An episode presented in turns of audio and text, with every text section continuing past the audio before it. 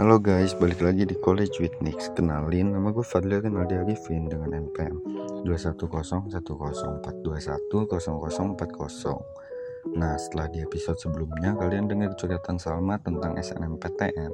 Kayaknya seru banget ya curhatan Salma. Tapi abis SNMPTN pasti ada SBMPTN dong. Di episode sekarang gue bakal ngebahas tentang SBMPTN.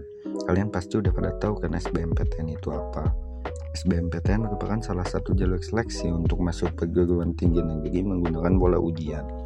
Yang saingannya di 2021 tuh kurang lebih 400 ribu peserta yang ikut SBMPTN dan dapat disimpulkan kalau gue tuh gak lolos SBMPTN kenapa gue bisa gak lolos SBMPTN karena gue kelas 10 sama kelas 11 SMA nya tuh gak serius belajar dan mulai punya niat masuk PTN tuh pas kelas 12 Walaupun ada pepatah tidak ada kata terlambat, tapi sebenarnya bagi gue berat banget ngejar materi dari kelas 10 sampai kelas 12. Apalagi gue mulai serius belajar tuh kurang lebih 2, bulan sebelum ujian SBMPTN itu bakal dilaksanain. Apakah waktu 2 bulan itu cukup untuk mengejar materi?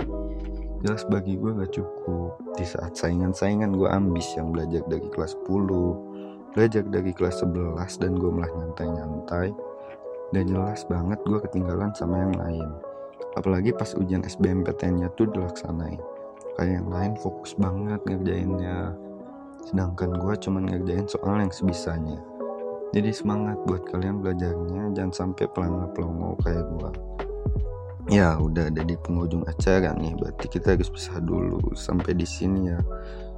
Tapi jangan lupa kalian harus dengerin podcast episode-episode selanjutnya dari College with Nix. Dadah.